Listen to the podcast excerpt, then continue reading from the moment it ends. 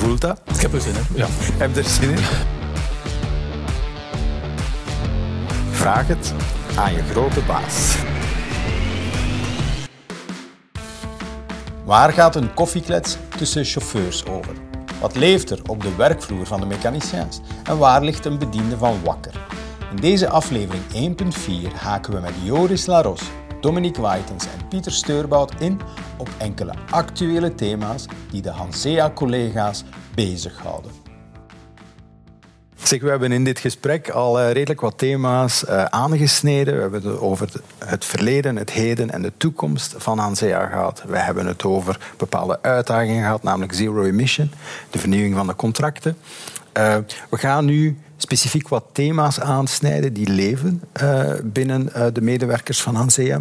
En een eerste is een, een, een doelgroep, namelijk de bedienden, die als ik het kort mag samenvatten, ongelooflijk veel goesting hebben, Joris, Dominique en Pieter. Hè. En die zien die transitie uh, al in gang gezet worden en die, voor hen mag het eigenlijk nog wat sneller gaan. Hè. Ja. Uh, welke boodschap uh, wil jij of willen jullie meegeven aan, aan de bedienden? Ja. ja, dat is mooi. En inderdaad, de bedienden... Die, ik meen dat het verhaal hen zeker zal aanspreken. Ehm, ten eerste, zij vormen de ruggengraat van onze organisatie. En wat bedoel ik daarmee? Zij vertalen vaak hetgeen dat er moet gebeuren naar de chauffeurs, naar de mechaniekers, zodat het ook effectief gebeurt. Zij coördineren, uh, zij ondersteunen. Nu, in het verhaal dat we daar straks hebben gebracht over ja, uitwisseling van informatie, kennis maken met elkaar, um, en ook uh, fier zijn op onze resultaten. Uh, ik denk dat dat echt wel een, uh, een interessante evolutie is die een, die een aanspreekt. Hè. Um, we komen uit een zal ik zeggen, vrij spannende periode, de COVID-periode, waarbij we toch gemerkt hebben van kijk, heel flexibel zijn, heel veel onduidelijkheden, maar bovenal zien dat alles wordt gereden. En die zaken die, uh, die appreciëren we zeer sterk en daar willen we ook nog eens specifiek voor bedanken. Maar ik denk dat het verhaal waar we nu aan gaan schrijven, waar we echt gaan richten op kennisdeling en ontwikkeling, dat dat zeker voor de bedienden zeer interessant gaat zijn. Uh, ik begrijp hun honger en ik hoop daar ook een antwoord op uh, te kunnen formuleren. Ja. ja. Ja.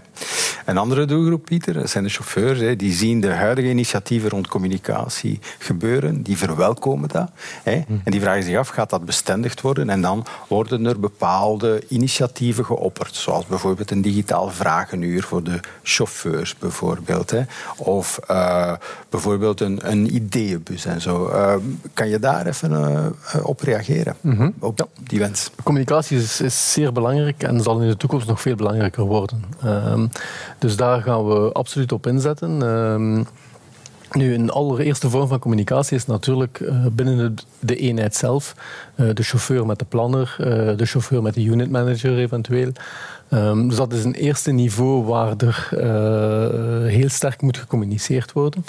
Um, maar effectief ook vanuit de groep willen wij die communicatie verstevigen met initiatieven zoals dit. Um, maar andere initiatieven zijn zeker welkom. een ideeënbus kan een heel goed idee zijn.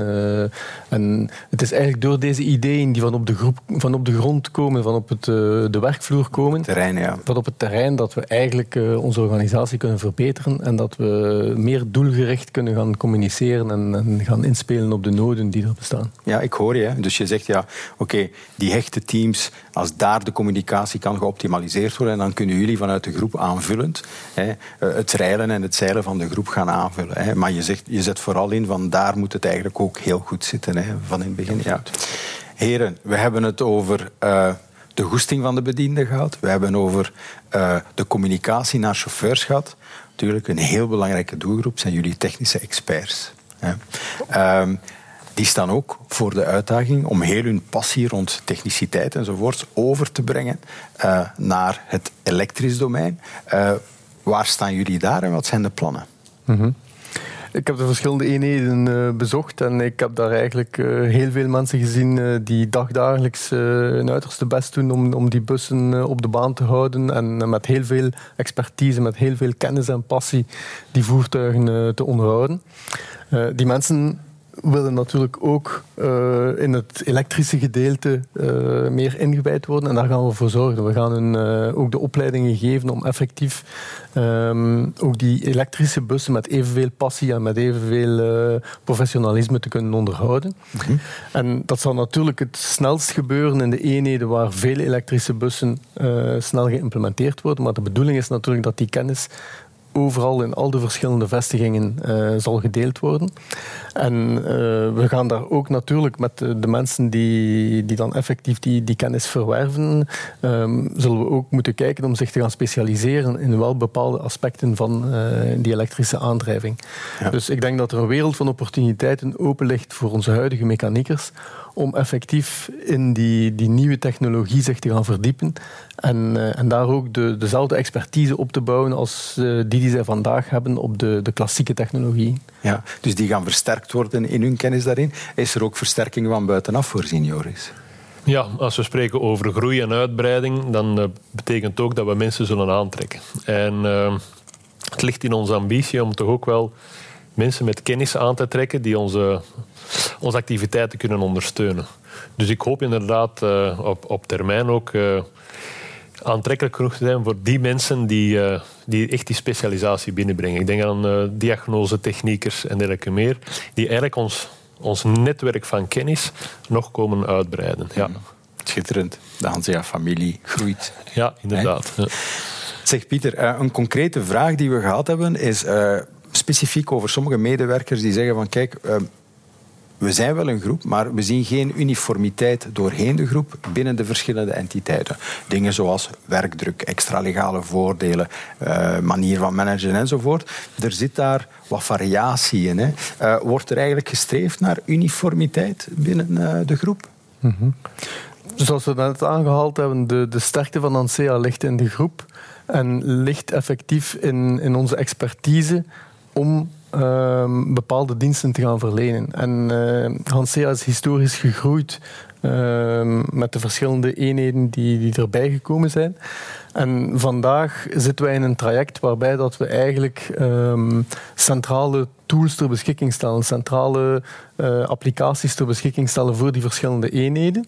En ik denk om even in te pikken ook op uw vragen verband met de bedienden, waar kunnen de bedienden vandaag uh, ook meehelpen en, de ontwikkeling sneller laten gaan, is door effectief de, de kennis die we hebben en de, um, de, de, de, manier van, um, van organiseren, um, dat we daar eigenlijk de beste practices gaan distilleren en dat we die effectief invoeren in de applicaties die we ter beschikking stellen aan de verschillende eenheden. En dan denk ik aan een B-Connect en een, een B-plan. Um, en op die manier kunnen we eigenlijk um, de, het, de, de, best, de kennis eigenlijk van de verschillende eenheden gaan delen en ook naar een meer uniforme manier van werken gaan, daar waar dat gewenst is. Natuurlijk, lokaal zijn er verschillen en die verschillen moeten we houden als die ja. effectief nuttig zijn en nodig zijn om de operaties dagelijks te draaien. Ja. Ik denk ook dat je moet zien dat die, die uniformiteit, die moet de efficiëntie ten goede komen. Ja. Maar wat je niet mag vergeten is eigenlijk de, de kracht van de lokale entiteiten, de kracht van de lokale bedrijven, die eigenlijk, uh, ja, die hebben hun eigen aanpak. Uh, en in, op zich doen we allemaal hetzelfde werk, maar er zit toch wel, zitten, zitten regionale verschillen in. Er zijn bedrijven die uh, veel stadsdiensten rijden, er zijn bedrijven die uh, gecombineerd werk doen. Uh, dus ja, iedereen heeft wel een andere samenstelling van het pakket, maar aan zich uh, zijn, dus zijn we wel met hetzelfde bezig. Dus dat klopt wel. Dus die uniformiteit moeten we eerder zien als een efficiëntere ondersteuning, dan wel dat we echt één uniforme in een groep van, van activiteiten hebben. Elke groep heeft zijn uh, identiteit, heeft zijn eigen kenmerken en die willen we ook uh, behouden natuurlijk. Ja, ja, samenwerken waar het schaalt en, en, en specifieke dingen die eigen zijn aan een bepaalde entiteit zeker, zeker ja. behouden. Hè. Ja. Ja, Uniformiteit is wel een interessant woord, hè, want uh, een specifieke vraag is ook uh, de werkdruk en werkbaar werk. En dan hebben we het specifiek over de chauffeurs. Hè. We zien dat bijvoorbeeld tussen 10 en 14 uur dat dat nogal stille momenten zijn en dat erachter ja, de wereld losbarst hè, uh, die gebruik maakt van jullie diensten. Uh, zijn er daar, Pieter, initiatieven om dat wat meer in balans te brengen? Dat is een specifieke vraag die leeft uh, mm -hmm. vanuit de bevraging. Ja, ja. Um het, als exploitant van de lijn krijgen we natuurlijk de opdrachten van de lijn. En die opdrachten die bestaan uh, natuurlijk uit volledige diensten, maar die bestaan ook uit gesplitste diensten. Uh, nu, het is, uh, het is onze bedoeling, en we hebben reeds met de lijn rond de tafel gezeten, en we gaan dat blijven doen, om ook op dat vlak de situatie te gaan verbeteren. Mhm. En om te gaan trachten om zo volledig mogelijke diensten te krijgen. Maar ja, natuurlijk, de, er moet gereden worden op het moment dat de, de passagiers. Uh, vraag en aanbod is dat, hè? Dus vraag en aanbod.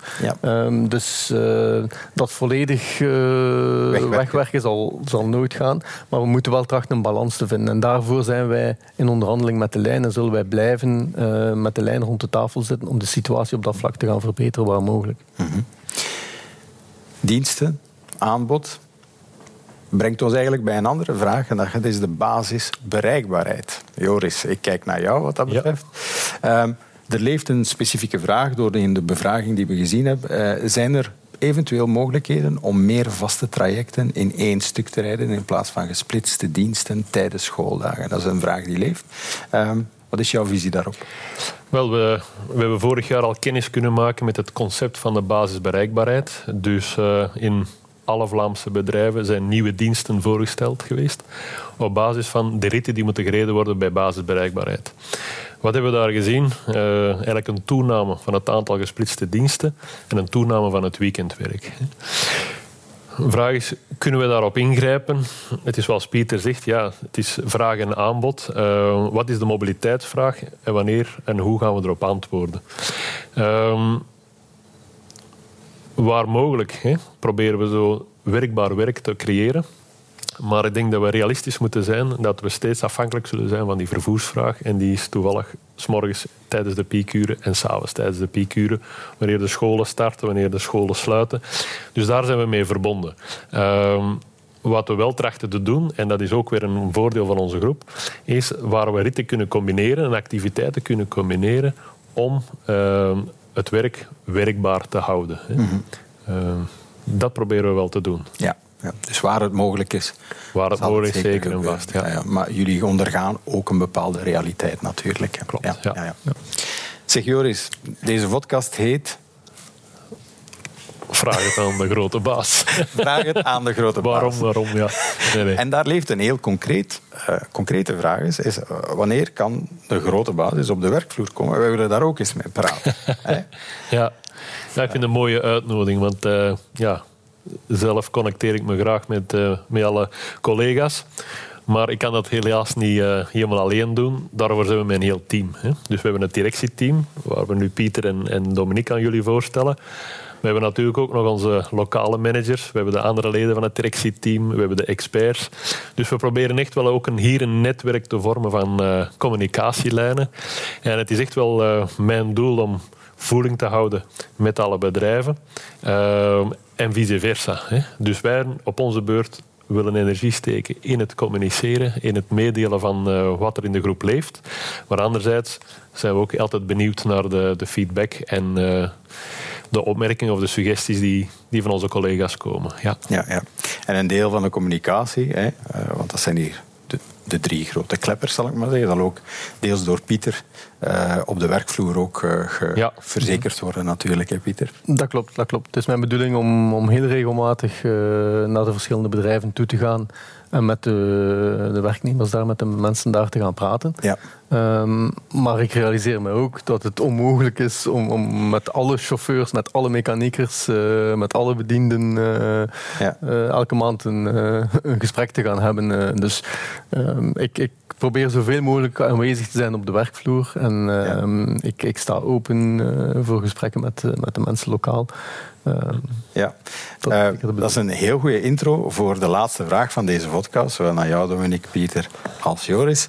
We weten dat menselijk kapitaal, hè, uh, die, die, die menselijke vezel binnen Hansea, dat die heel sterk is.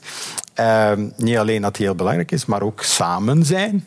Mm. Hè, is heel belangrijk. En ik heb in de wandelgangen gehoord dat de mensen bij Hansea niet bang zijn van een stevig feestje. Oké. Okay.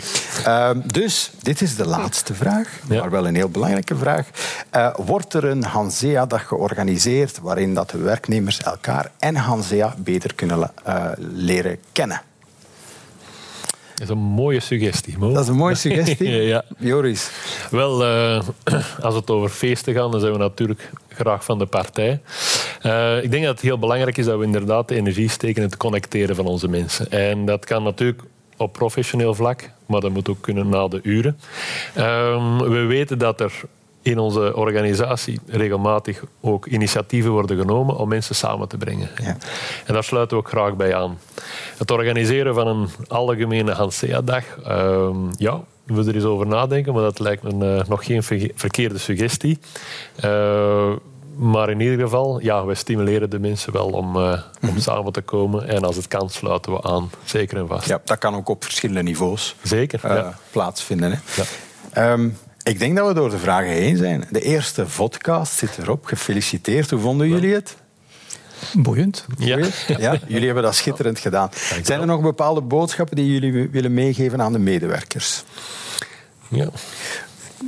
Wel, uh, het, uh, we staan voor een, een, een, periode vol met uitdagingen, maar dat is ook een, dat is ook een boeiende periode natuurlijk. Ik zou in eerste instantie willen uh, zeggen dat, uh, dat we dat moeten, die uitdagingen moeten aangaan vanuit onze sterktes, vanuit onze, uh, de kwaliteit van onze mensen, de, de, kwaliteit van onze dienstverlening, die er is, die staat als een huis. Dus ik heb persoonlijk het volste vertrouwen dat we dus die uitdagingen succesvol tegemoet gaan kunnen gaan.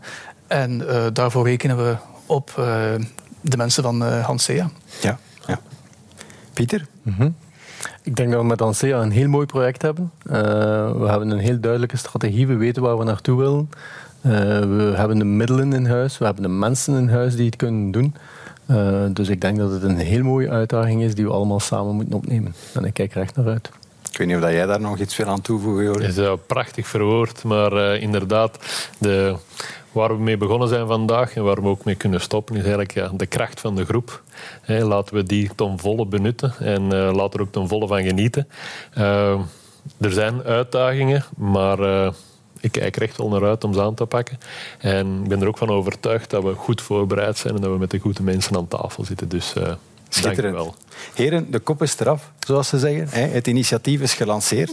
Bedankt voor jullie medewerking. Dit was de eerste Hansea podcast met als thema Vraag het aan de grote baas. Bedankt voor jullie aandacht en tot de volgende podcast. Dank jullie wel. Dank u. Bedankt. Dank u.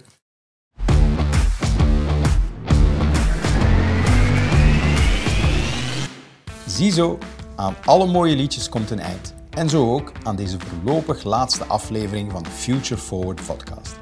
Dankjewel om te kijken of te luisteren. We zien je graag terug bij een volgende aflevering.